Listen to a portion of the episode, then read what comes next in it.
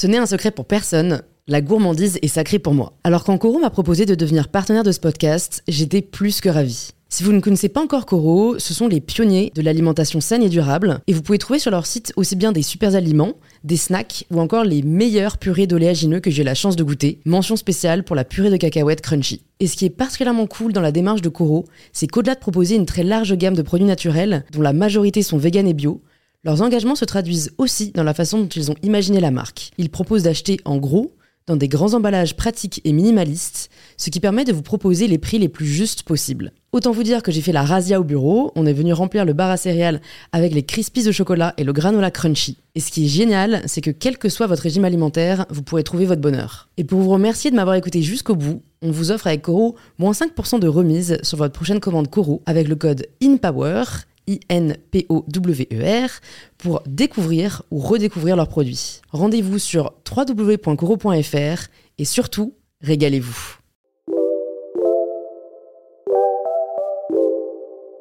Ah, Jamy Gourmaud. Comme moi, vous avez peut-être baigné en grandissant avec C'est pas sorcier, l'émission de vulgarisation scientifique animée par Fred et Jamy. Car oui, Jamy n'est pas scientifique, mais bel et bien journaliste. Il nous partage dans cet épisode son passé de reporter, les événements qu'il a couverts et sa passion grandissante pour la science. Mais comment réussir à allier ces deux passions? Peut-on être légitime à s'investir dans un domaine que l'on n'a pas étudié? Comment se faire une place alors que personne ne nous attend? Jamie nous partage dans cet épisode les doutes qu'il a dû affronter, le bouleversement provoqué par l'arrivée du web, mais aussi son processus de travail, la gestion de son temps au quotidien et comment il continue à progresser. En tout cas, c'est grâce à vous que personnellement je progresse, alors n'hésitez pas à laisser un avis sur Apple Podcast ou Spotify. Vous pouvez aussi laisser 5 étoiles si le podcast vous plaît et je vous remercie sincèrement pour votre soutien. Et je suis ravie de vous inviter à rejoindre ma conversation avec Jamy Gourmaud. Bonjour Jamy. Bonjour. Bienvenue sur InPower. Je suis ravie de t'accueillir à ce micro. Je suis ravie qu'on ait pu faire cet épisode. Écoute, j'ai hâte de discuter avec toi. On va parler de, beaucoup de sujets. Est-ce que pour les personnes qui peut-être ne te connaissent pas encore, tu peux te présenter de la façon dont tu le souhaites? Alors, c'est bien de dire de la façon dont je le souhaite. Euh, moi, je considère que je suis un journaliste. Alors, un journaliste qui a beaucoup œuvré euh, plutôt dans le domaine euh, scientifique. Mais j'ai bien dit journaliste. Je ne suis pas scientifique. Mon rôle consiste à passer, transmettre les savoirs des uns aux oreilles des autres qui ont envie de comprendre. C'est une euh, très belle façon d'écrire ce que tu fais. Euh. J'ai moi-même été surprise quand j'ai un peu regardé ton parcours de voir que tu avais passé un bac littéraire. Oui. Et euh, tout de suite, alors j'appartiens à la génération qui a grandi avec C'est pas sorcier, donc je pense que peut-être beaucoup de gens qui nous écoutent t'ont connu par, par ce biais. Bon, tout de suite, je me suis dit, pourquoi, si jamais tu, étais, tu avais cette appétence pour le monde scientifique, est-ce que tu as fait un bac littéraire? Alors je pense que quand j'ai passé mon bac, je n'avais pas d'appétence pour la science. En revanche, j'avais euh, très certainement, et, à coup sûr même, une appétence pour, pour la culture, la culture générale. Euh, et, je pense que c'est pour cette raison que j'ai choisi la voie du journalisme. Hein. Très tôt, j'ai, eu envie de faire ce métier. J'avais, j'avais 12 euh, ou 13 ans quand j'ai eu envie de faire ce métier. Et puis j'ai découvert la science, eh bien, par hasard. Quand on est jeune, journaliste, eh bien on travaille euh, sur n'importe quel support. Et puis, il m'est arrivé à un moment donné de devoir travailler euh, dans une émission de science. Et là, j'ai découvert euh, la science. Et en fait, j'ai découvert la science destinée au grand public. Il ne faut pas confondre la science, qui est la matière, l'outil sur, le, sur lesquels travaille le scientifique, et la science comme éléments de culture générale. Euh, moi, je transmets des éléments de culture générale. Et en l'occurrence, des éléments de science, des mhm. savoirs de science. Mais ça s'arrête là. Oui, oui, oui, je, vois ce que tu veux dire. Et en fait, je pense que c'est aussi ce qui fait que avant, euh, enfin, j'imagine qu'il y en a d'autres, mais en tout cas, euh, tu en es un des plus grands représentants en France. Avant que tu partages le contenu que tu partages aujourd'hui, il y avait vraiment une distance entre le grand public et la science, il y avait déjà il y avait une espèce, on peut le dire, et c'est pas méchant, mais de mm. suffisance de la part du monde scientifique. Où moi j'ai entendu beaucoup et j'ai lu mm. beaucoup, voilà, mm. que certains médecins euh, ne regardaient même pas le travail de personnes qui étaient dans des voies peut-être un peu alternatives ou qui avaient d'autres formes de pensée. Et de l'autre côté, euh, en fait, nous, enfin moi je parle en tant que, en effet, personne plutôt littéraire que scientifique. Mmh. je ne sais pas comment dire, une espèce de, de peur de, de je, ne sais pas pourquoi, je ne sais pas si tu l'as déjà ressenti, mais euh, en fait, c'est tellement. Euh, euh, ça donne tellement le vertige, en fait, quand on, quand on commence à réfléchir, je sais pas, à notre place dans l'univers, qu'en fait, on préfère parfois même ne pas chercher à comprendre. Mmh. Et encore, ça, je dirais que ce sont des, des, des, des préoccupations, des questions d'ordre philosophique que, sur lesquelles chacun se penche oui, c'est vrai. J'ai cité, tu vois, même en voulant de la science, j'ai cité de la philo. Mais, euh, euh, je crois qu'effectivement, dans les années, allez, on va dire, euh, à partir du moment où la télévision se démocratise, on va dire les années 60, 70, 80, jusque dans les années 90, la science qui est diffusée, qui est transmise à la télévision, elle est a priori faite pour les scientifiques on va s'enfermer à ce moment-là dans un espèce de vocabulaire où bah, finalement, euh, pour faire une émission de science, il bah, faut que ce soit un peu compliqué. Sinon, c'est pas de la science. Jusqu'au tournant des années, des années 90-2000, où là, eh bien, il commence à y avoir des, euh, journalistes. Alors, euh, je ne suis pas le premier. Hein. Nous ne sommes pas les premiers avec, avec Fred quand on a fait C'est pas sorcier. Avant nous, il y a eu euh, les frères Bogdanov, il y a eu Jérôme Bonaldi, il y a eu Michel Chevalet, quelques-uns comme ça, Laurent Broumet sur France Inter, qui ont descendu la science de son piédestal et qui ont commencé à parler simplement de science et qui ont commencé à raconter la science. Et c'est là où ça devient intéressant. Parce que finalement, on s'aperçoit qu'il y a tout un tas de phénomènes que l'on a appris à l'école, euh, que l'on a parfois un peu oubliés, qui finalement se racontent. Et ce sont de merveilleuses histoires. Et moi, je crois que si j'ai accroché avec la science, c'est parce que je me suis rendu compte très très vite qu'on pouvait raconter des histoires de science, qu'un phénomène physique ou chimique, c'était une histoire. Alors déjà dans sa description, euh, décrire ce qui se passe au moment du Big Bang, c'est une belle histoire. Décrire une réaction chimique, ça peut sembler euh, un peu débile ce que je vais dire, et pourtant, c'est théâtral. Mhm. Ça, ça, s'offre à la narration, tout simplement parce que dans une réaction chimique, il y a, y a des, des, des, ingrédients de départ, des, des protagonistes, des personnages, et puis il se passe quelque chose à un moment donné, et à la fin, on n'a plus les mêmes. Donc ça se raconte, ça se théâtralise. Et, c'est ainsi euh, pour tout un tas de disciplines euh, scientifiques. Il y a ça, et puis il y a aussi euh, que la science, eh ben, elle n'est pas isolée dans son monde. La science, elle se trouve au carrefour de toutes les disciplines scientifiques. Moi, ce que j'adore quand, quand, quand, je raconte la science et quand, quand je planche sur un sujet, c'est que finalement, ce sujet, cette thématique euh, scientifique, eh elle est toujours euh, liée de près ou de loin à un contexte historique, économique, politique, sociologique.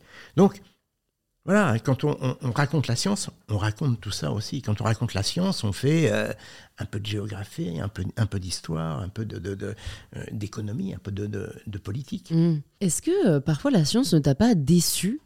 Alors, je vais m'expliquer, c'est que c'est aussi la beauté de la science. elle n'est jamais vraiment finie. c'est pas comme des mathématiques où il y a une réponse indéniable, elle est toujours en évolution. Alors en mathématiques, tout n'est pas fini.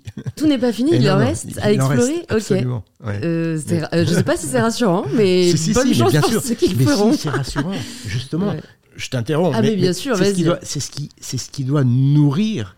Le doute nous nourrit. C'est vrai. Et, c'est passionnant. euh, moi, je, je, je, prends un plaisir fou tous les jours quand je lis les journaux. je, je cherche une découverte, même minime. Alors elle peut sembler minime d'ailleurs quand on, quand, on la, quand on la lit, et puis d'un seul coup euh, s'apercevoir que ça va être le début d'une révolution. Et heureusement qu'il y a mmh. ça. Heureusement. Si on savait tout, ce serait triste. Ce qui est intéressant dans cette histoire, c'est de ne pas savoir, mmh. mais d'aller chercher le savoir. Et pourquoi la science, moi, m'a plus m'a amusé, c'est que, n'étant pas scientifique au départ, je ne connaissais rien. Et j'ai appris plein de choses en les découvrant, mais je pense avec euh, le même bonheur que les découvreurs ont eu quand ils ont compris certains phénomènes. Et est-ce que tu as déjà euh, découvert une, une, une vérité ou une réalité en science, et des années plus tard, ça s'est avéré en fait faux ou contredit? Alors, c'est jamais complètement faux, mais ça évolue. Mhm. Ça évolue avec le temps. Notre regard sur l'environnement a évolué avec le temps. Voilà. Il y a des choses qui étaient sues, on pouvait euh, dessiner euh, une orientation, mais avec le, avec le temps, eh bien, euh, on a enrichi nos connaissances les choses se sont précisées, rarement contredites, mais précisées, affinées, et puis ça a ouvert vers d'autres d'autres considérations. En fait, je pense euh, au, monde de l'alimentation, parce que je dirais que dans la science, c'est celui que je connais le mieux, et encore, c'est pas si scientifique que ça, mais en tout cas, ça touche au corps humain. Mmh, mmh. Je, je, voilà, je m'intéresse beaucoup au sujet notamment de, de, grossophobie. Oui pendant, c'était voilà au début des années 2000, c'était un peu la, la chasse aux lipides. On disait que le gras c'était le mal, mmh. qu'il fallait surtout pas en manger, mmh. etc. Et, 10-15 ans plus tard, on, dit l'inverse. En fait, le gras c'est bon pour vous, soyez keto, mangez, mmh. mangez cétogène et, surtout ne mangez pas de glucides.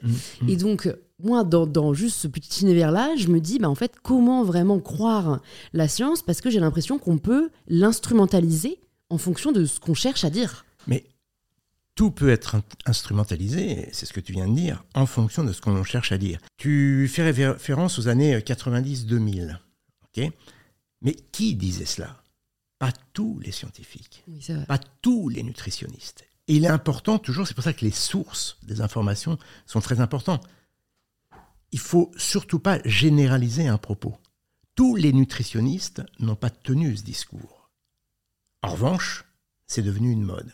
Une mode qui a été colportée par euh, des les médias. Euh. Des médias.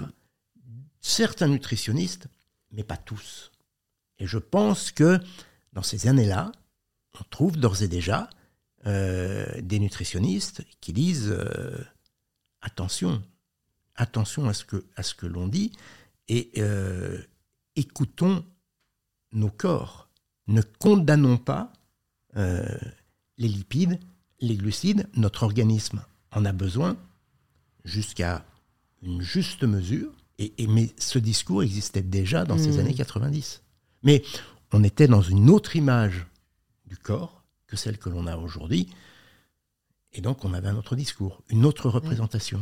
D'où l'importance, au final, des, des, des, dire des transmetteurs, mais en tout cas des, des personnes comme toi qui font le pont entre le monde scientifique et nous, parce que en fait, euh, souvent les études ne parviennent pas au grand public. Déjà, parfois c'est mmh. payant. Mmh. C'est très dur à lire, ça prend énormément de temps. En fait, mmh. c'est pas la priorité des gens. Donc, en fonction de qui on suit, ça va être difficile parce qu'on va potentiellement adhérer à un dogme sans même forcément s'en rendre compte. Alors, c'est d'autant plus compliqué que, en fait, il faut garder un esprit critique. On a parlé du doute tout à l'heure. Euh, il faut garder un esprit critique, mais en même temps, on ne va pas se mettre à, tout, critiquer, c'est-à-dire à tout remettre en question. Dire, le fait que la Terre euh, soit ronde, que ce soit une sphère, euh, on ne va pas le remettre en question, parce que là, on va perdre beaucoup de temps.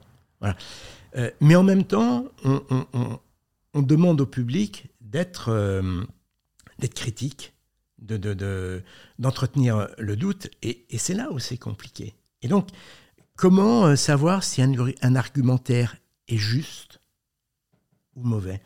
Ah, c'est cette fameuse, scientifique, cette fameuse pardon, méthode scientifique euh, qui doit être euh, enseignée auprès de tous.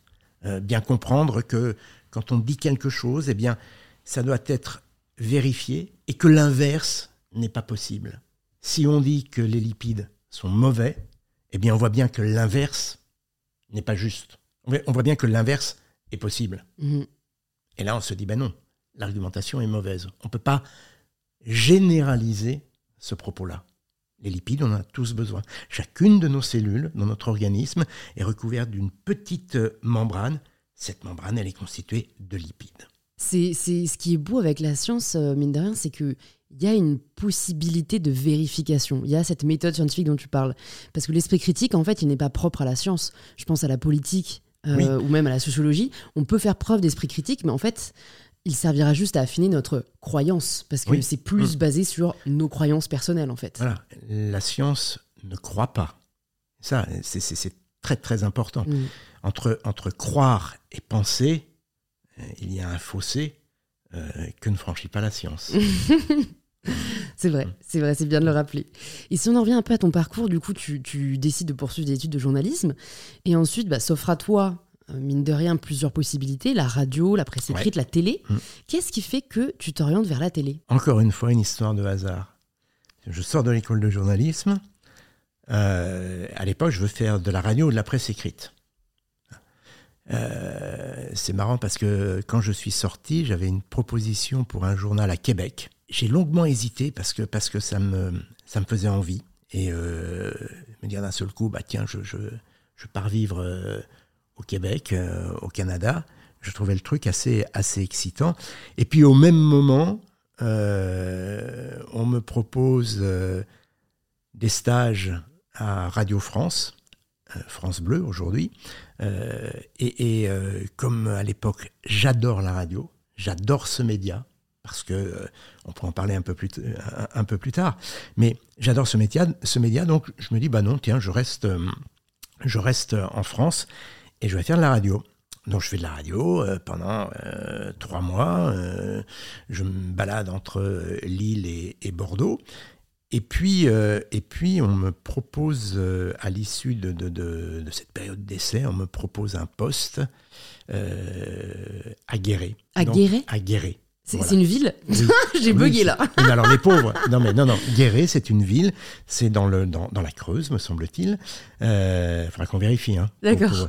Et et, et, euh, et là je dis non non, je, je, je ne veux pas. euh, Ça donne moins envie tout d'un coup. hein. je- ça, me- ça donne moins envie. Et, et là, bah, je refuse.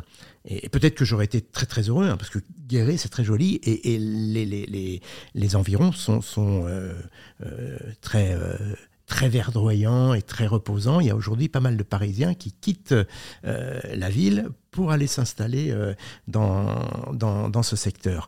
Donc euh, peut-être que, sûrement que j'aurais aimé d'ailleurs. Mais bon, le fait est que là, je dis non, machin et tout, et puis, sauf que je me retrouve sans rien. Je me retrouve sans rien. À quel âge? Et là, j'ai euh, 25 ans. D'accord. Voilà.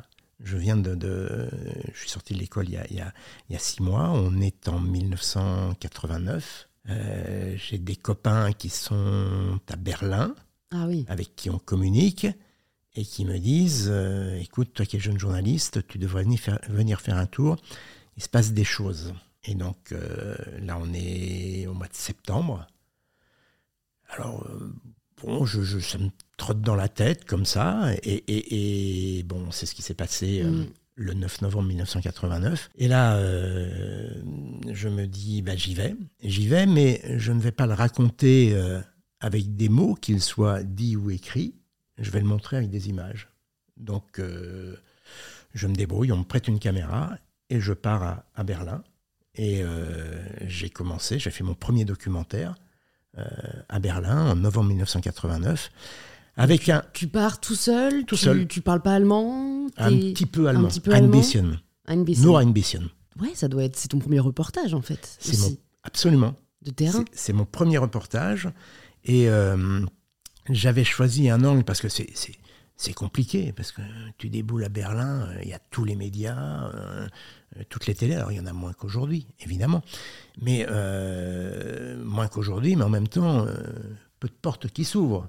Parce que c'est moins de médias. euh, Si tu fais un documentaire, euh, tu te dis, mais à qui je vais le vendre? Donc il faut trouver un sujet, un sujet un peu original. Voilà.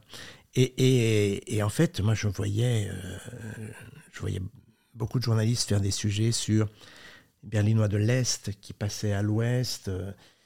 Et moi, je suis tombé sur des, jeunes médecins qui étaient à Berlin-Ouest, qui venaient de terminer leurs études, qui avaient du mal à, travailler, à trouver du travail à Berlin-Ouest, et euh, qui m'ont dit, bah, nous, on va passer à l'Est. Et donc, j'ai suivi, alors que tout le monde suivait des Berlinois de l'Est qui passaient à l'Ouest, enfin, qui passaient, qui, Qui venaient traversaient, découvrir. ouais. on traversait plus, c'était ouvert. Ouais. Voilà. Mais, mais qui traversait le no man's land. euh, et et, et, euh, et, ben, j'ai fait l'inverse, j'ai fait le trajet inverse et euh, voilà, ça donnait euh, un, autre, un autre documentaire. Voilà. Et Ça a été mon premier documentaire. Et puis, comme finalement euh, avoir l'œil derrière euh, l'œilleton de la caméra, ça me plaisait bien, et qu'on était dans une période de bouleversement politique euh, euh, très intense, hein, parce que ça a été le début de, de, de, de cette vague de, de, républiques satellites de l'Union soviétique qui, qui, s'effondre, qui, s'effondrait. Donc, et ben derrière, il y a eu, il y a eu la Roumanie, la Bulgarie, l'Albanie, voilà. Mmh. Est-ce que tu te rends compte à ce moment-là que tu es en train de, de filmer l'histoire?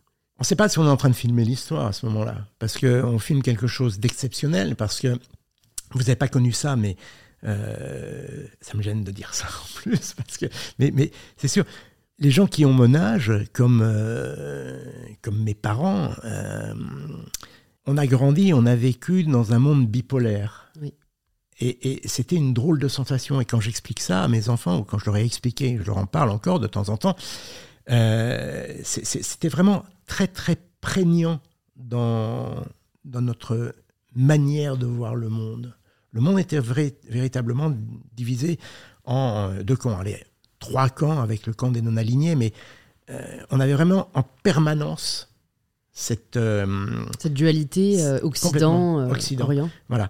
Et, et, et, c'est vrai que moi j'ai des copains qui ont fait leur service militaire, mais quand ils allaient faire leur service militaire, on leur apprenait que l'ennemi les, était à, à, 24 heures de, de nos frontières.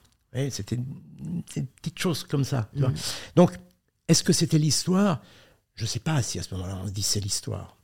On se rend compte après, avec le temps, euh, les événements se produisent à un moment, et, puis c'est le temps qui va en faire des, événements historiques. Ouais. Mais euh, sur le moment, euh, c'est ce que je me dis en fait. C'est, je sais pas à partir de quand on se rend compte qu'on est en train de vivre un événement historique. Et d'un autre côté, c'est ce à quoi aspirent les journalistes. Enfin, hmm. c'est de raconter le monde. Oui, oui. Et, bah, on dit souvent que les, journalistes sont des historiens de l'instant. Là, tu en étais, hein, pour le coup. Tu étais clairement un historien de l'instant. Et d'ailleurs, juste ma curiosité, ça s'est passé comment pour ce couple qui arrivait à l'est? Parce que l'Est a quand même mis, enfin Berlin-Est a quand même mis un peu ah, de temps à s'adapter. C'était pas qu'un couple, c'était des, des, jeunes. Je suis parti, j'ai suivi euh, une dizaine de jeunes médecins qui, euh, qui allaient découvrir. Alors, ils rentraient chez eux le soir. Hein. Ah, d'accord, ok. Mais, mais, mais, Oui, maintenant, c'est vrai que maintenant, c'était pas comme s'ils partaient euh, oui, oui, non, non, pour ne plus revenir. Absolument. C'est-à-dire qu'ils étaient à Berlin-Ouest, ils allaient à l'Est pour proposer leur service. Alors que c'est le phénomène inverse qui se produisait sous nos yeux. Et est-ce que tu as observé les réactions des habitants de l'Est qui découvraient pour la première fois euh, quand même euh, le monde occidental, euh, parce qu'ils étaient vraiment enfermés jusqu'ici? Est-ce que ça n'a pas été compliqué pour eux de s'adapter tout d'un coup, du jour au lendemain, une nouvelle culture, une nouvelle façon de vivre Alors pour être, pour être sincère, je pense que je ne suis pas resté suffisamment longtemps au passé, suffisamment de temps avec ces personnes pour dire leur ressenti. Il y avait ce que je peux constater, parce que je suis resté euh, une quinzaine de jours, hein. mais il y avait une, euh, il y avait une euphorie. J'étais allé hein, précédemment dans d'autres pays de l'Est à l'époque euh, du, rideau de fer, où on ressentait quand même une population qui était enfermée à la fois physiquement, enfin, qui savait qu'il y avait un, un rideau de fer qu'il ne pouvait pas franchir, mais aussi intellectuellement. Il y a des pays où c'était extrêmement compliqué. Mm. C'est-à-dire que euh, il faut bien se mettre dans la tête que penser différemment, c'était préjudiciable. Et que le système, dans beaucoup de, de, de, de pays de cette ex-Union soviétique, la Roumanie notamment, tous les individus se surveillaient les uns les autres. A surveillait B, qui surveillait C, qui surveillait D, qui surveillait E, qui surveillait A. On ne sait jamais. Hmm. On ne sait jamais ce que peut dire l'autre. Donc, euh, on se méfiait de l'autre en permanence. Très, très compliqué. C'est resté un peu ça en Russie. Je ne connais pas suffisamment la Russie pour l'affirmer ou pour, euh, pour l'avoir euh, ressenti. Je ne suis jamais allé en Russie. D'accord. Voilà. De toute façon, c'est pas le moment. C'est pas le moment. mais, euh, mais oui, c'est comme tu dis, c'est juste une euh, façon de vivre qui est extrêmement différente de la nôtre, qui est due à un contexte politique et historique. Euh. Quand, quand, on discute avec des, des, Quand je discutais avec des personnes qui. qui qui ont vécu, ou qui vivaient ces choses-là, d'abord, ils étaient très, très frileux, ils hésitent à parler, et on sent bien que, que, que ils disent quelque chose qu'ils ont envie de dénoncer, mais au moment où ils le disent, ils le regrettent. Parce que quelque part, ils ne me connaissent pas, ils ne savent pas si je vais pas parler euh, à B qui les surveille et que. Voilà. C'est dur. hein. C'est Ouais, vraiment. euh, en espérant que ça ne durera plus longtemps. Écoute, du coup, tu, tu continues ce petit tour euh, dans l'ex-URSS. Mmh, mmh. Quand est-ce que tu reviens euh, en France? Je, je- je vais en Roumanie, je vais en Albanie, je en, en- en Bulgarie, mais je fais aussi des, des- pas mal de reportages aussi en Mauritanie, au Maroc, au, au- au Sénégal. Ça dure, je vais faire ça pendant 4-5 ans. Et puis au bout de 4-5 ans, euh, déjà je bosse un petit peu avec Fred, et on se retrouve à bosser tous les deux sur une émission euh, de science qui était destinée à, à un public plutôt, plutôt jeune, qui s'appelle Fractal, qui s'appelait Fractal. Et ça, c'est juste une émission, on vous l'a demandé Vous avez eu l'idée Vous l'avez écrit Parce que Là- toi, là- là, tu parlais pas de science encore. Alors, il se trouve que moi, quand je, je- je suis journaliste freelance, hein, je fais euh, mes, mes- mes documentaires, mais à chaque fois que je pars quelque part, comme je suis freelance, eh bien, euh, j'assure mes arrières en bossant pour plusieurs journaux de presse écrite. Et plutôt des journaux de, de- presse écrite spécialisés. Euh, je bosse pour euh, La France agricole, qui est un journal, le journal des agriculteurs. Je bosse pour plusieurs journaux de médecins.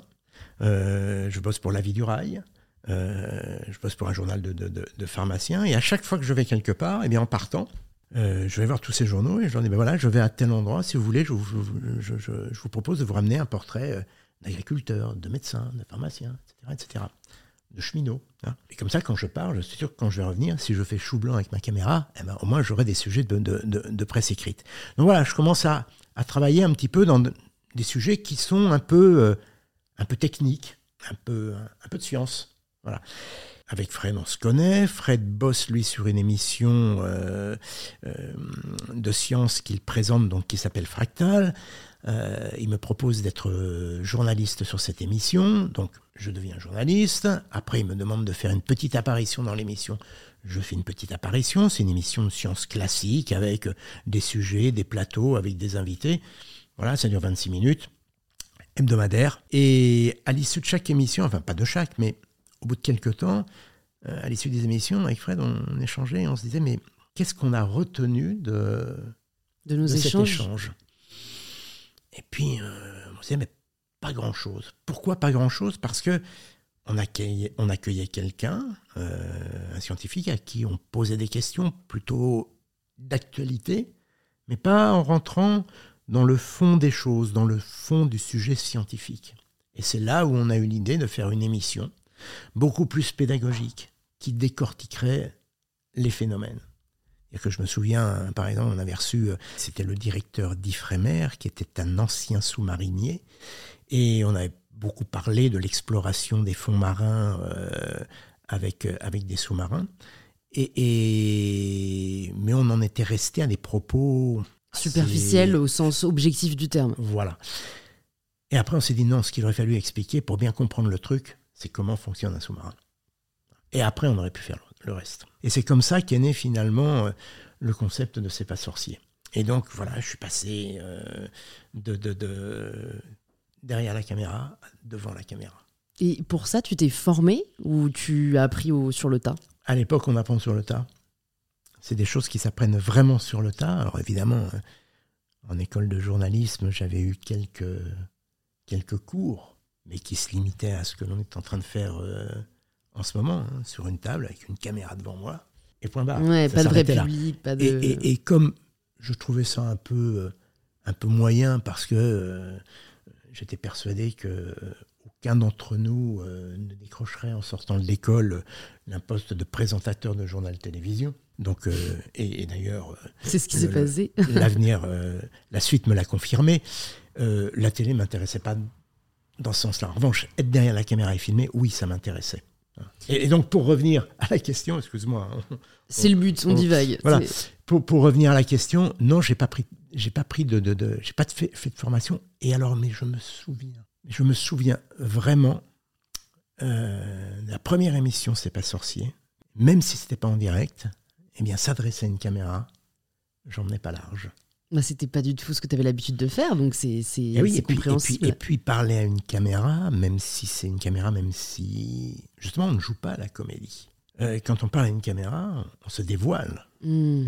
Euh, involontairement, on se dévoile. Quand on débute, on montre ses, fa- ses faiblesses, ou les faiblesses deviennent visibles. Voilà. Avec l'apprentissage, justement, je pense qu'on arrive à masquer ces faiblesses. Mais, mais voilà, c'est tout ça au début. Voilà. On est en quelle année là? Là, on est en 1994. Le premier épisode de C'est Ouais. pas sorcier, ça s'appelle comme ça à ce moment-là ou pas? Absolument. D'accord. Ah ouais, je pensais pas que c'était Septembre aussi tôt. tu vois. 1994.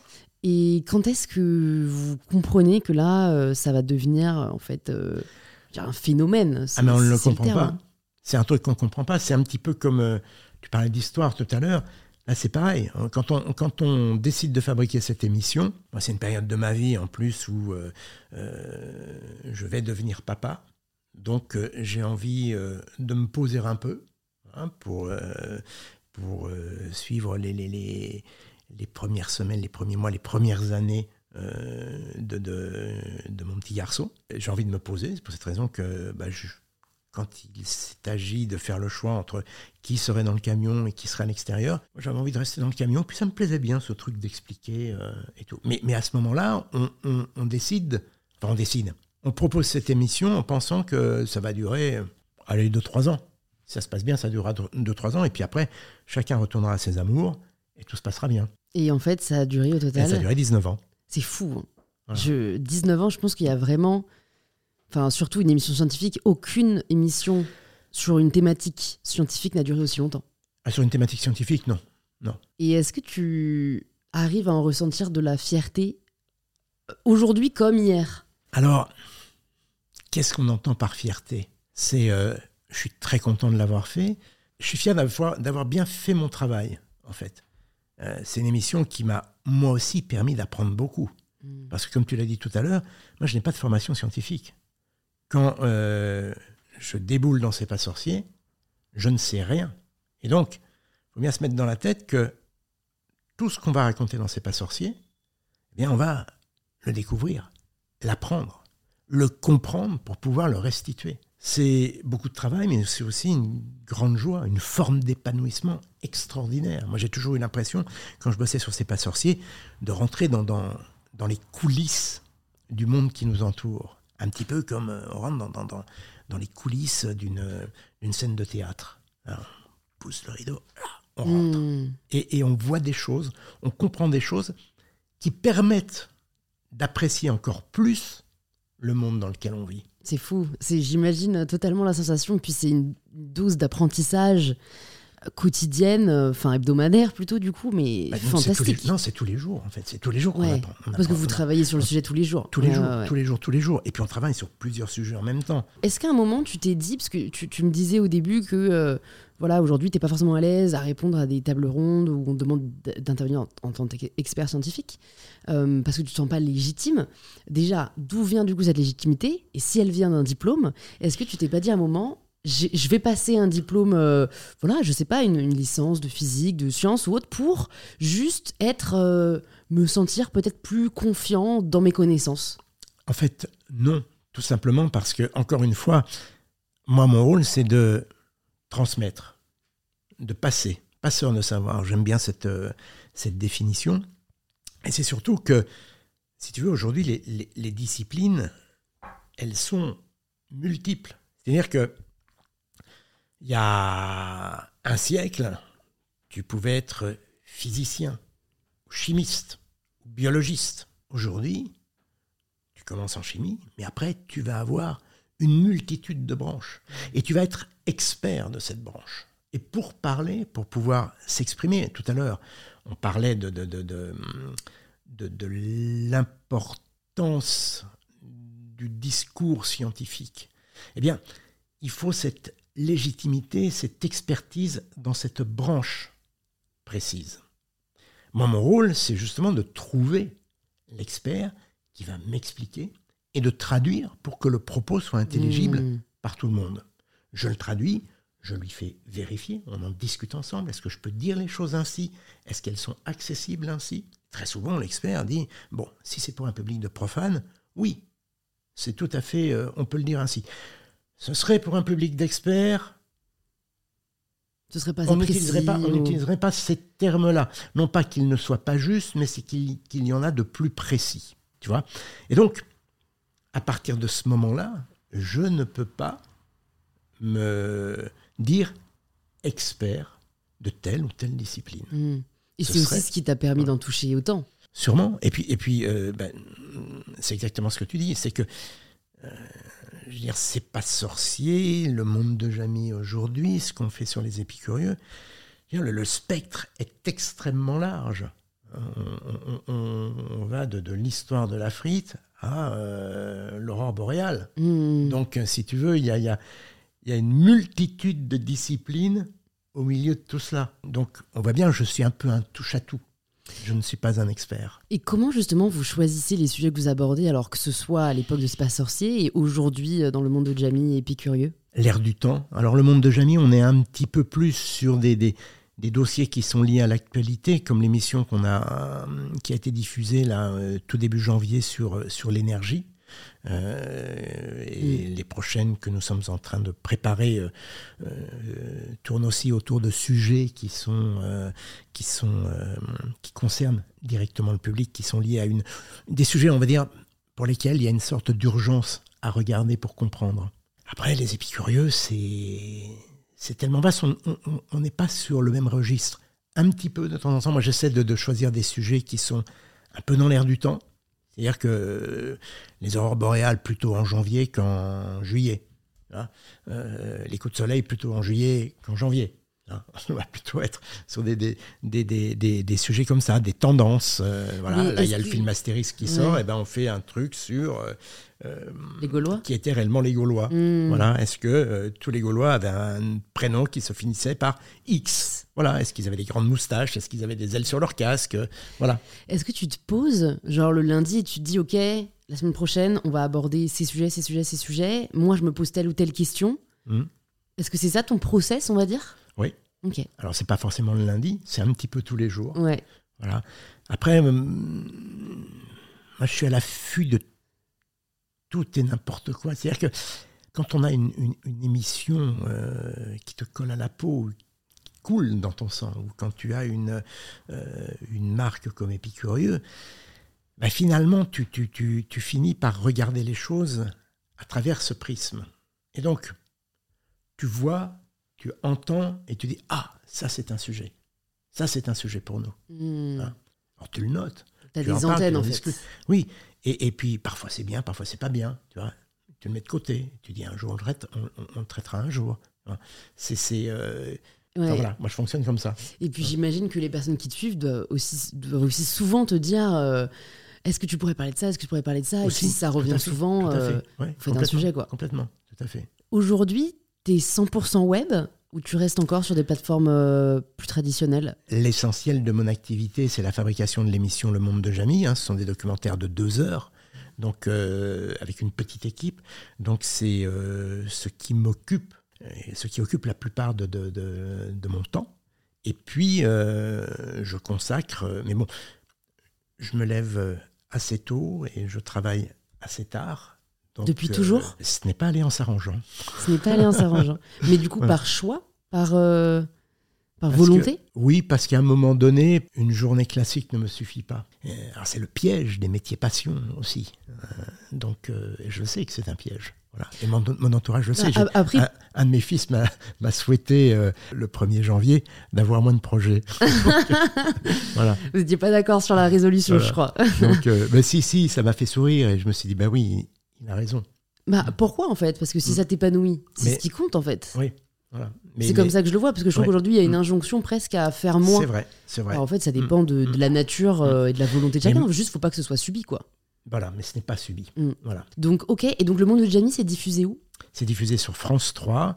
On fait entre 4 et 5 films par an. D'accord. Mais euh, encore une fois, je répète, un film de 2 heures, un documentaire de 2 heures, c'est euh, C'est énormément de c'est un long travail. Ah ouais. C'est un très très long travail. On travaille sur trois émissions en même temps, euh, dont une qui va devoir sortir. Alors, il y en a d'autres qui sont programmées, mais il y en a une qui va sortir le 14 euh, en, en- en juin, la mi-juin. Je peux pas donner le thème. Et puis il y en a une autre qui va, deux autres qui vont sortir après une en, en septembre et une autre en, en novembre, dont je ne peux pas non plus donner le thème, mais qui sont en fabrication. Et donc, ce sont.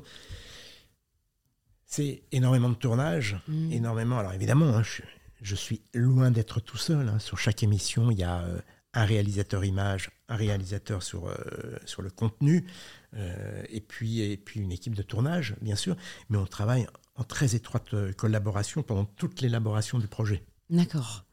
Et quand est-ce que du coup tu as le temps de de- d'alimenter les épicurieux? Eh bien, c'est ça. Le matin, Ouais. Le matin. Tu t'organises comme ça, le matin les Ouais, épicurieux, l'après-midi euh, le, matin, monde de Jamie le matin. Voilà. D'accord. Le matin, on va dire entre 6h et 9h du matin. Ok.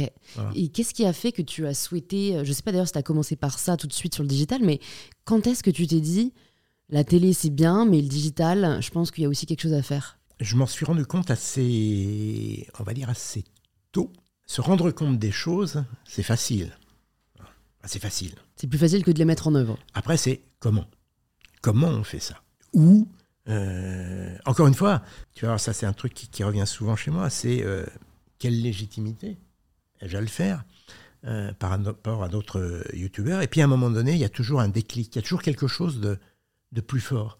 Et moi, dans tout ce que j'ai fait, il y a des doutes, et puis à un moment donné, clac, il y a un machin qui dit, faut y aller, faut y aller parce que ça, et ça, c'est la raison pour laquelle il faut le faire. Et a un moment je me suis dit, euh, je voyais tout ce qu'il y avait sur, euh, sur, euh, sur YouTube, sur les autres réseaux. Alors, évidemment, il y a, a- a d'excellents vulgarisateurs, mais je me suis dit, il y a, il y a aussi beaucoup de divertissements qui sont dépourvus de contenu.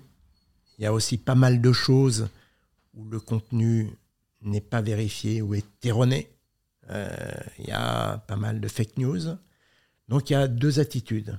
Soit on montre du doigt, on condamne, soit on dit bah, bah, j'y vais. J'y vais, je prends ma place ici. Mm. Et c'est ce qui a fait qu'à un moment donné, je me suis dit bah, j'y vais. Ça ne sert à rien de critiquer, ça ne sert à rien de montrer du doigt. Euh, si tu as quelque chose à dire, eh ben, tu y vas. Et c'était quand ça? Et ça, c'était il y a, il y a un peu plus de deux ans. Ouais, je crois que Voilà. c'était juste euh, pendant le confinement, avant Alors le ça confinement. Ça a commencé. Alors j'étais, je, je- je- réfléchissais déjà, on va dire, allez, six mois, un an avant le, le premier confinement. Il y a eu le confinement et ça a démarré avec des toutes petites vidéos, d'abord sur, sur Twitter et puis très vite, euh, on, a, on a créé une, une chaîne euh, YouTube. Et puis, puis voilà, puis après les choses se sont, euh, se sont développées. Il y a eu ma rencontre avec Webedia, un, un bon mariage avec Webedia et une société de production qui s'appelle Éléphant. Voilà. Et on a créé le média Épicurieux. Mm.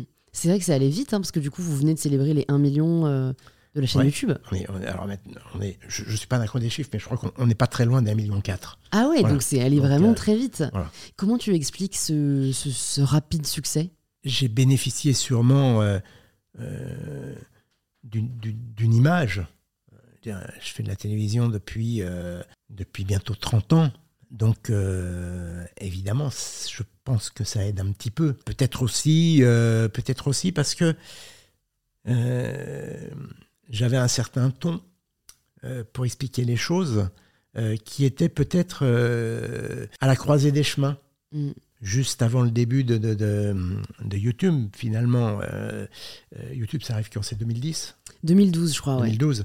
Voilà. C'est pas sorcier, ça s'arrête en 2013. Mais, mais voilà, on a, on a une façon de dire les choses, de les, de les filmer qui, déjà, je pense, à l'époque, est un peu, un peu, une façon un peu novatrice, je Mm. pense. Donc, à mon avis, ça s'est fait un petit peu naturellement, ça s'est fait comme ça. Et puis, et puis, il y a, il y a aussi, euh, il y a l'envie. Ça, c'est un truc Ouais. qui est super important Ça se ressent. avoir ouais. envie de, de- de- de faire ce que l'on fait. Je le fais parce que j'ai envie de le faire. Quand j'écris quelque chose, euh, euh, je l'écris parce que j'ai envie de l'écrire et je le réécris parce que je considère que euh, bah, si c'est pas euh, si c'est mal écrit, ce sera pas accessible et voilà.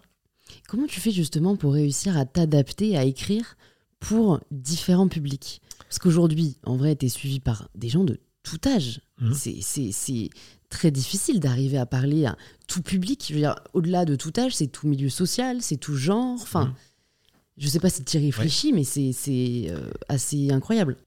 Alors, je me suis jamais posé la question en ces termes, en me disant est-ce que je suis compréhensible par un En revanche, je me suis toujours mis à la place du public et je me suis toujours mis à la place du profane. Le truc, en fait, c'est de se dire je ne m'adresse pas, à des je, m'adresse pas à des experts, je ne m'adresse pas à des spécialistes, je m'adresse à des profanes, mais attention, ce que je vais raconter ne doit pas choquer le spécialiste, ne doit pas le heurter, doit être juste, et euh, derrière, il doit dire oui, c'est vrai.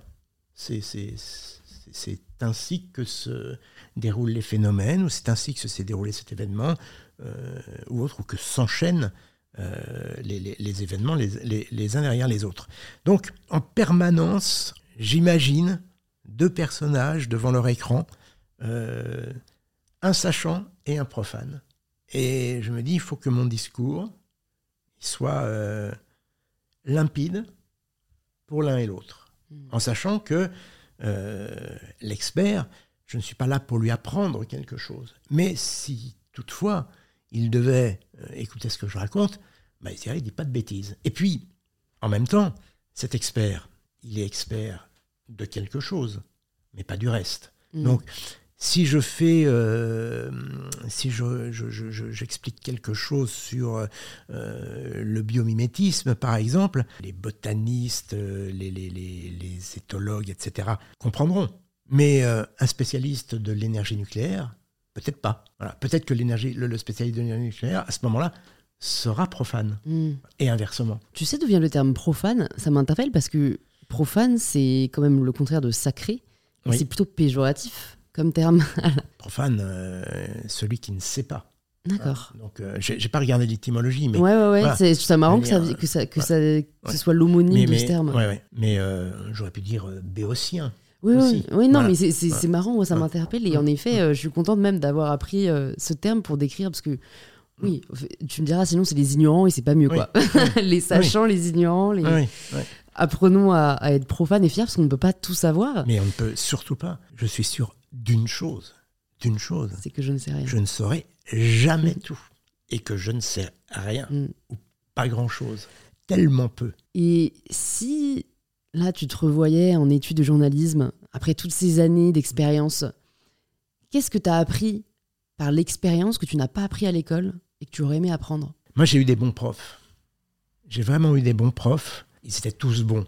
Mais ce que je veux dire par là, c'est qu'il y a des élèves qui euh, adhèrent plus aux propos d'un tel ou d'un tel. Moi, il y a deux ou trois profs qui m'ont appris, allez, on va dire 50% de ce que je sais. Quelques rédacteurs en chef qui m'ont appris 20%. Euh, et puis 30% qu'on apprend, qu'on apprend ensuite sur le terrain.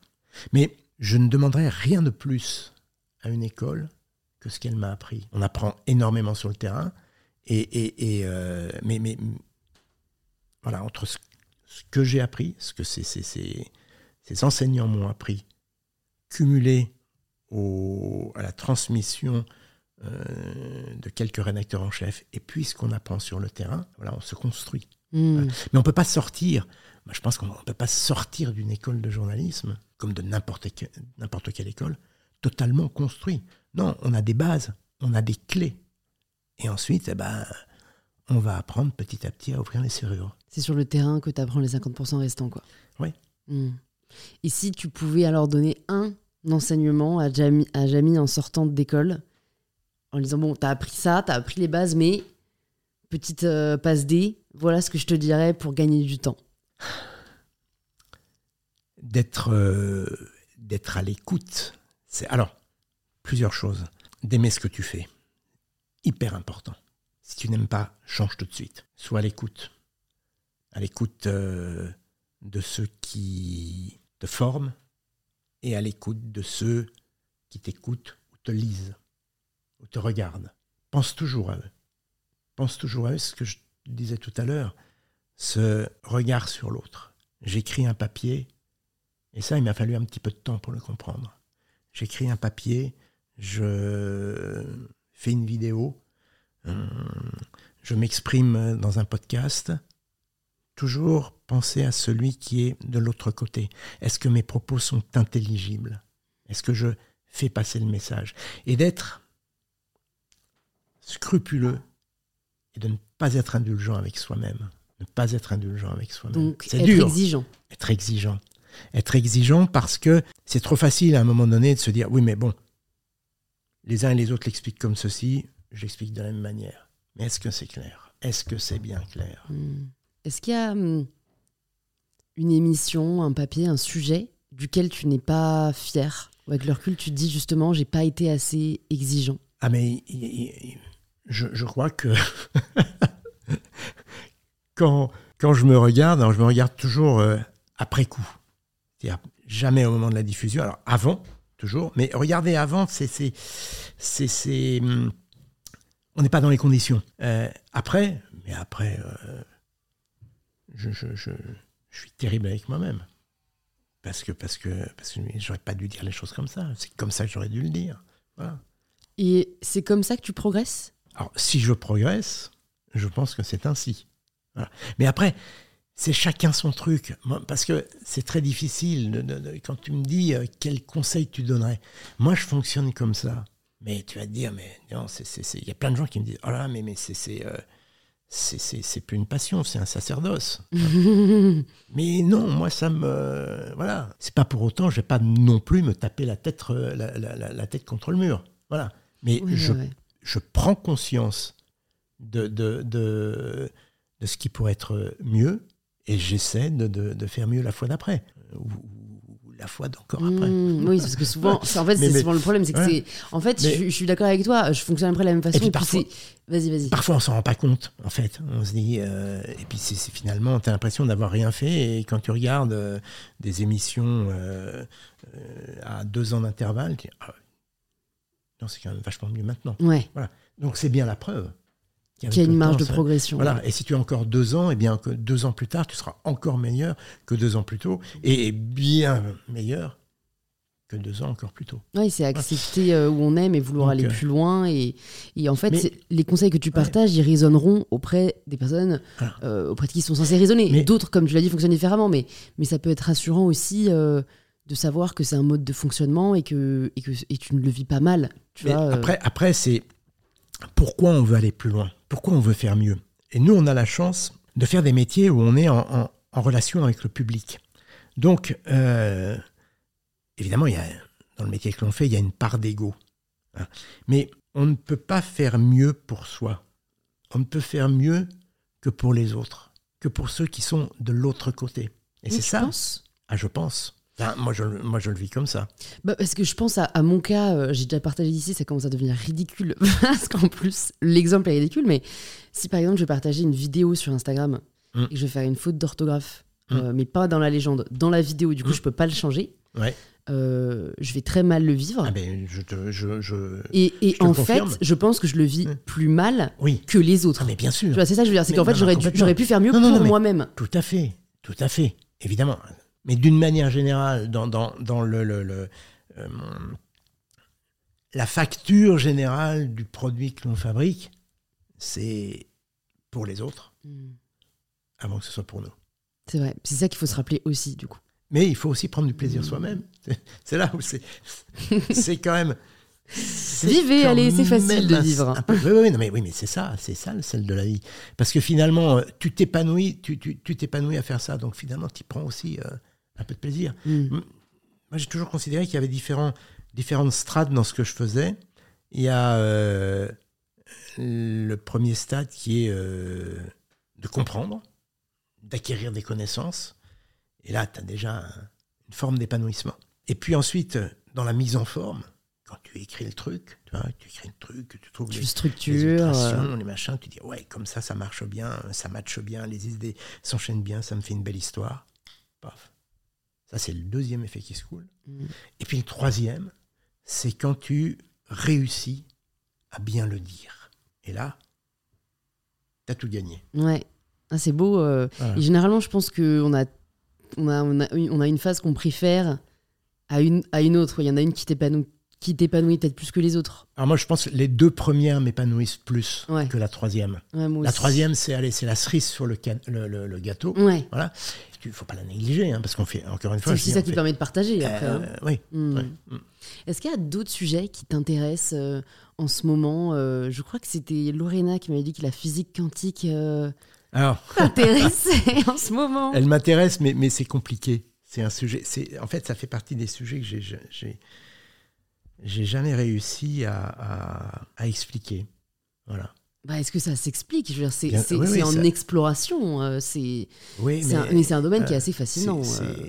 Est-ce que tu pourrais peut-être juste euh, en quelques mots euh, partager aux personnes qui nous Non. écoutent les- la base, la non, base? Non, non. Mais non, si, non. je suis sûre. Non, tu non, vois, non, tu as un vrai syndrome de Non. l'imposteur. Non, non, non, Je suis non. sûre que tu es bien plus Non. capable que nous de non, le non, dire. pas du tout. On est, on est, on est dans, dans, dans de l'infiniment petit, sur des histoires d'interaction entre euh, les, les, les, euh, les particules de matière euh, et, et avec euh, une logique qui ne, qui ne correspond pas à ce que l'on a sous les yeux. C'est-à-dire que très souvent, quand on veut expliquer un phénomène, on- les vulgarisateurs ont une arme, euh, une arme de choc, c'est la comparaison. On veut expliquer euh, voilà, le, le- le- le- la gravitation, et ben, paf, à un moment, on se dit, tiens, c'est un peu comme des aimants. et, euh, Sauf que là, il n'y a pas de modèle. Il n'y a pas de modèle existant qui puisse euh, donner une idée qui permette de conceptualiser ce qui se passe. Je ne les ai pas trouvés.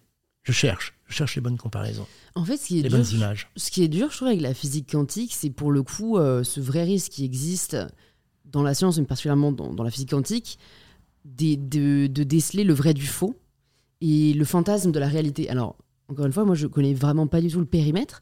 Euh, le, le seul truc que j'en ai lu, c'est c'est un, un- tu vois, un mec qui s'appelle Docteur, alors qu'en vrai, il est chiropracteur, donc c'est quand même pas la même chose.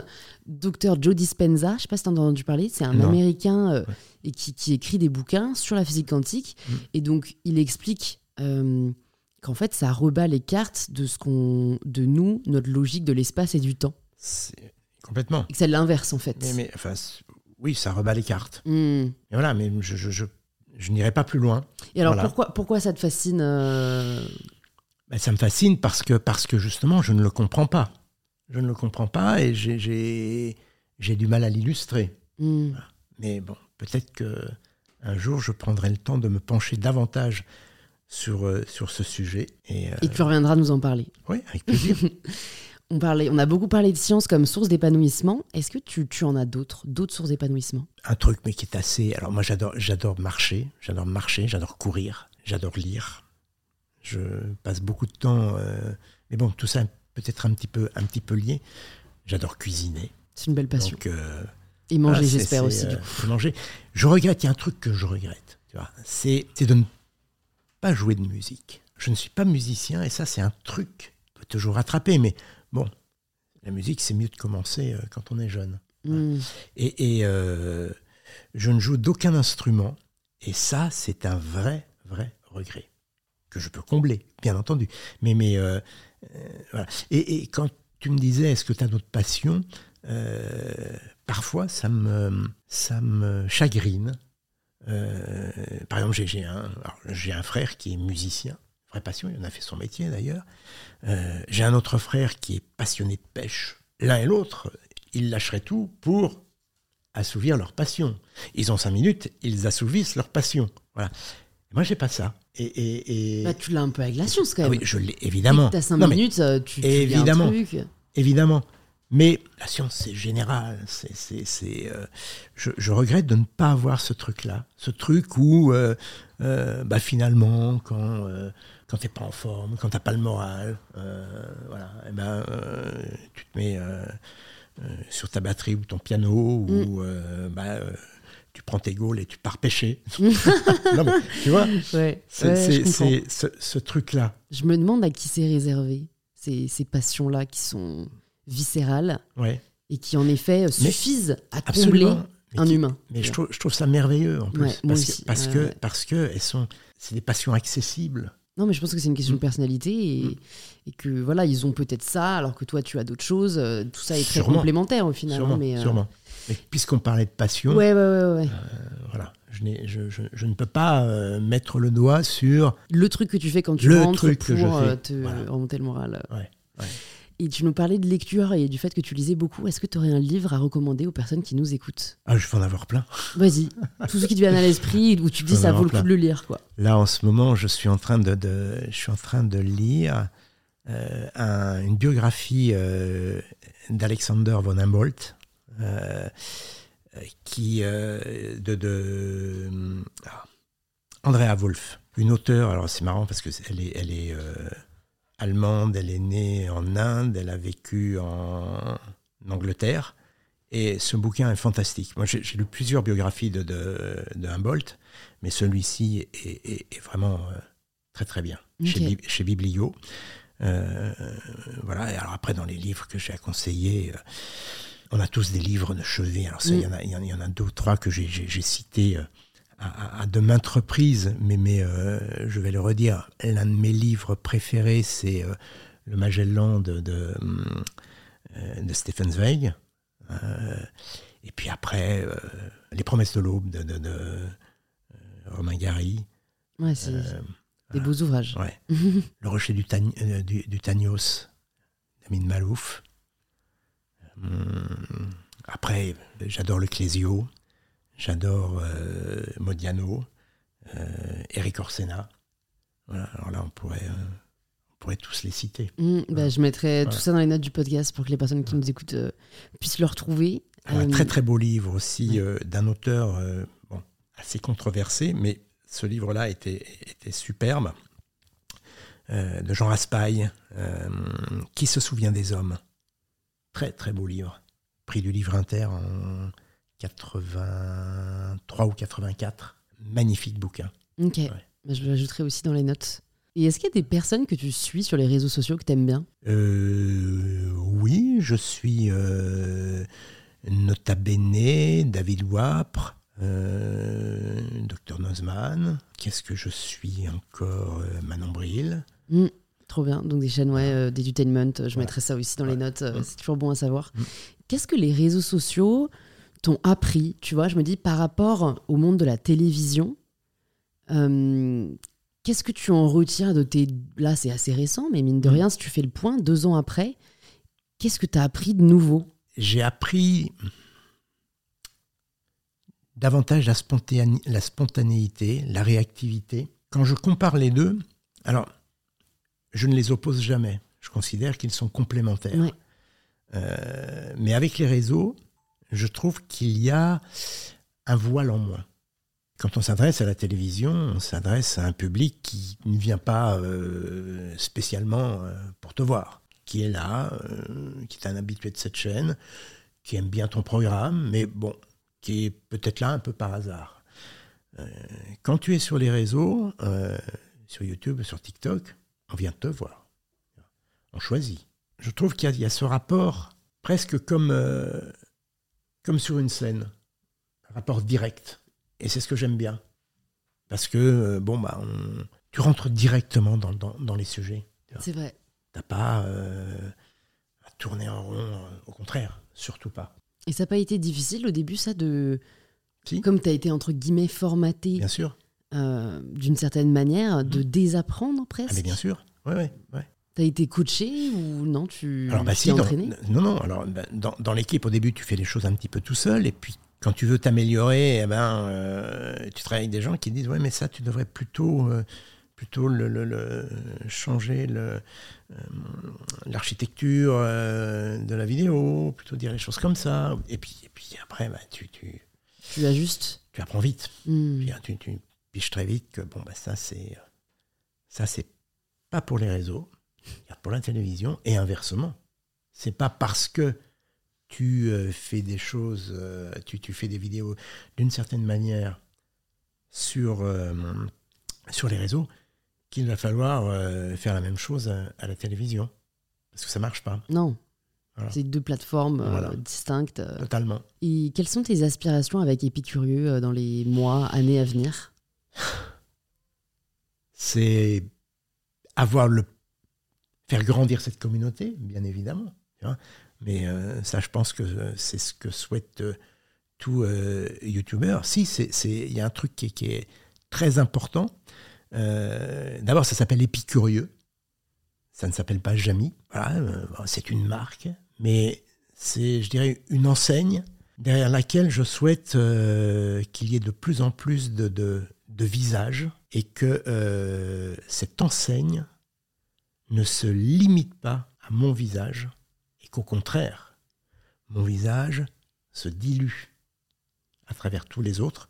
En revanche, euh, que cet état d'esprit qui repose sur la transmission heureuse des connaissances euh, soit, soit maintenu. Hmm. C'est beau. la transmission heureuse des connaissances, j'aime beaucoup cette, euh, cette phrase. Hmm. Mais c'est marrant, tu disais, tous les youtubeurs aspirent à ce que leur communauté grandisse. Alors, dans une certaine mesure, je suis d'accord. Mais par exemple, moi j'ai toujours dit, j'ai pas envie d'avoir 4-5 millions d'abonnés. Parce que après, tu as aussi le mode de vie qui va avec. Alors après, ça dépend ce que tu partages. Je pense que par exemple, toi, tu es peut-être moins exposé à la critique, à la haine. Tu nous le diras. Mais où moi, je vois aujourd'hui euh, les créatrices, les créateurs qui ont ce nombre d'abonnés-là, je n'envie pas leur vie. Mmh. C'est mmh. très difficile euh, d'être tranquille, d'évoluer. Tu en proie à des critiques, euh, des menaces. Enfin, ah, il, faut... il, faut... penser à ça aussi, quoi. Il faut une superbe carapace. Mmh. Voilà. Tu as raison, ça fait sûrement partie, euh, on va dire, des inconvénients du métier. Mais bon, j'ai tendance, moi, à, regarder le verre à moitié plein que le verre à moitié vide, euh, même si parfois ça fait mal. Ça fait très, très mal. T'as de la haine, toi? euh, Oui, ça arrive. Ça arrive Oui, ça arrive. Ça arrive. Que je ne comprends pas. C'est-à-dire que j'ai du mal à comprendre ce, ce, ce, déferlement euh, c'est un déferlement masqué en plus, parce que, alors certes, on peut échanger, un peu, mais, mais on n'est pas face à face, comme nous sommes en ce moment. Voilà. C'est facile de, de, de, de traiter l'autre de tous les noms, de lui prêter euh, tous les mots, les, les, les, les, pires des intentions. Mais ça, ça se fait euh, de visu, dans un vrai échange, et non pas porter à la vindicte populaire des propos qui souvent ne sont pas justes. Et puis, et puis euh, comme je te disais, moi, je suis, euh, je suis imprégné de cette méthode dite scientifique qui consiste à argumenter. Quand je vois des propos euh, qui ne sont pas argumentés, ça, ça me navre. Parce que, parce que tout propos doit être argumenté. Surtout quand il remet en question un savoir, une expérience, un propos. Mm. Hein. Mais bon, c'est c'est le jeu, mais oui, il m'est arrivé d'avoir des, des, des, critiques un peu, un peu violentes. C'est marrant parce que je me dis, je vois pas ce qu'on pourrait être reproché, mais en fait, euh, sur les réseaux, il y a toujours quelqu'un qui trouvera. Il y a toujours quelqu'un qui est contre. Mais en tout cas, ce que je trouve, euh, alors j'allais dire cool, après, c'est pas. Euh, j'ai pas à juger de manière générale ça, mais bah, tu vois, on se connaissait pas avant et. Et en fait, j'aurais pu. Enfin, on pourrait penser que tu joues un rôle sur tes réseaux et tout. En fait, je trouve que tu es vachement naturel et que tu es vraiment comme tu es sur tes réseaux. Euh, alors que tu aurais pu voilà, jouer le rôle du, mm. gentil professeur euh, et, être tout autre dans la vraie vie. Mais en fait, euh, c'est. Non, je crois, que, je crois que ce que je fais a toujours reflété ce que je suis. Mm. Et si tu n'avais pas été journaliste, entre gros guillemets, scientifique, qu'est-ce que tu aurais été? Journaliste tout court. c'est vrai. Non mais, non, mais je te jure, parce que c'est vraiment un métier. Moi, je, je, je, m'en souviens très bien. J'avais 12 ans quand j'ai eu envie de faire ce métier. J'avais 12 ans. Je suis euh, rentré de colonie de vacances. En colonie de vacances, il y avait des, des, équipes, on faisait des groupes. Il y avait un groupe qui était. Et puis ça tournait. Il y avait un groupe qui faisait la vaisselle, un groupe qui faisait, euh, euh, qui préparait euh, la bouffe, un, autre qui, qui mettait le couvert ou autre, débarrassait, machin. Il y avait, Et puis il y avait un groupe qui faisait un journal. J'adorais être dans ce groupe. Et moi, je troquais ma place pour être dans ce groupe-là. Et j'adorais écrire ce journal des vacances. Je crois que je suis revenu de, de, de, de cette colonie de vacances en me disant je veux faire ça comme métier. comme quoi, ça crée des vocations. Hein. Ouais, ouais, euh, c'est ludique. Euh. Alors, c'est peut-être futile ce que je raconte, mais je, je pense qu'il y a, il y a un gros fond de vérité. Mm. Écoute, Jamie, j'ai deux dernières questions pour toi. Si tu pouvais entendre quelqu'un au micro d'InPower, qui est-ce que ce serait? De. de... N'importe. N'importe. N'importe. Il y a un personnage, un chanteur que j'adore. on a, on a beaucoup parlé de science, mais on aurait pu parler des mots. J'adore l'écriture. J'adore le, la, musique des mots. Et, j'ai aimé la science parce que, justement, j'ai parlé de, ce sujet qui se prêtait à la narration, mais j'ai aimé écrire la transmission de la science. J'aime. J'aime les mots, j'aime leur musique, la, ponctuation, le rythme. Tout ça, ça fait partie de l'écriture, de la transmission. Et, et euh, alors je, je, vais arrêter de vous, de vous faire euh, languir. voilà. C'est euh, Alain Souchon. D'accord. J'adore ce personnage. J'adore son écriture. Quand j'étais au lycée, je, lis, je, je le, le, le, citais dans mes, dans, dans, dans mes, dissertes. mes dissertes. Et je me prenais un vent par mon prof de français, avec qui je m'entendais pourtant très très bien. Bah, une fois encore, euh, j'ai eu raison de le citer. Voilà. Hmm. C'est un, un immense poète. Donc il était euh, chanteur-compositeur, enfin il, oui, il, est, il est, il est, il est encore. Absolument. Bon, bah, Donc, euh, Alain, si tu nous écoutes, voilà. euh, t'es bienvenu Donc, sur euh, le podcast. Voilà. Mais non, mais c'est, c'est- je, je vous promets, tu prends n'importe quelle chanson et tu l'écoutes. Mais tu l'écoutes comme tu lirais un livre ou comme tu écouterais un podcast. Et tu écoutes l'enchaînement des mots, le mariage des mots, des ma- mariages parfois très insolites, tu vois, et paf, ça fait naître des images. Ce qui est génial avec les, les- les mots. Moi, je dis toujours, les mots, c'est le premier outil virtuel. Les mots, c'est le premier outil virtuel. Eh oui, Pourquoi virtuel? Parce que ça fait naître des images Ah oui, d'accord, dans ce sens-là. Ok, oui, c'est vrai, tout à fait. qui n'existent pas Si on dit le mot euh, Charlotte, Voilà. je sais pas pourquoi je Mais- pense à ce mot, mais- on verra pas la même chose. Voilà, mais quand tu, mets, quand, tu, quand, tu, quand tu crées une phrase, tu crées des images. Hmm. Est-ce que tu peux peut-être nous conseiller euh, alors, Non, tu sais quoi, je mettrai tous tes ouvrages dans la Hmm. barre de description, Ouais. comme ça, j'allais dire, tu peux nous en conseiller un, mais c'est un peu bizarre, c'est comme choisir un enfant. Ouais, alors j'ai j'ai un peu, un, un peu d'affect avec euh, le, le- le premier, Ouais. hein, euh, mon Tour de France des, des curiosités naturelles et scientifiques, qui est un titre que j'aimais pas trop parce que je le trouve. euh, je trouve qu'il y, y a beaucoup de. Dans, dans- dans ce bouquin, j'ai mis beaucoup de. beaucoup de personnel, beaucoup de sensations des, des, à l'approche des sites que, que je visite et que, que, que je décris, qui n'est pas reflété par le titre. Voilà. Moi, il faut- faudra s'imposer auprès de l'éditeur la prochaine Voilà, fois. moi je dis toujours, euh, c'est c'est un- c'est plus un, un itinéraire du gai savoir qu'un qu'un- un tour de France des curiosités naturelles et scientifiques. Voilà. Bah, seuls les auditeurs du podcast pourront le savoir. Voilà. Écoute, je vais te poser la dernière question, la question signature du podcast. Ça signifie quoi pour toi prendre le pouvoir de sa vie? Choisir l'épanouissement. Alors tu vas dire, un- ça veut dire quoi concrètement? Concrètement, concrètement, c'est se lever euh, chaque matin euh, en ayant le, le- le- le- le sentiment que ça va se bien, bien se passer. C'est se lever de bonheur, mais bonheur, B-O-N-H-E-U-R. J'aime beaucoup. Merci beaucoup, Jamie. C'était hyper chouette de discuter avec toi.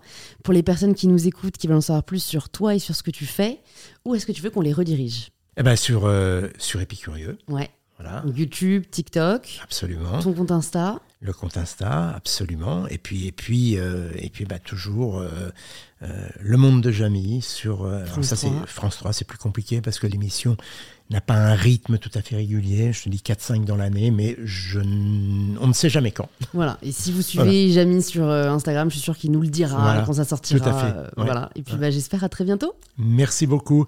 À très bientôt. J'espère que cette conversation vous a plu. On serait vraiment heureux d'avoir vos retours sur l'épisode. Alors n'hésitez pas à nous taguer en story, @jamigourmaud et @mybetterself, et à envoyer un petit message à Jamy si le podcast vous a plu. Je pense que ça lui fera très plaisir. Et si vous cherchez quel épisode écouter ensuite, plus de 200 épisodes sont disponibles gratuitement sur InPower. Vous pouvez vous abonner directement sur la plateforme que vous êtes en train d'utiliser. Je vous dis donc à très vite pour un tout nouvel épisode d'InPower.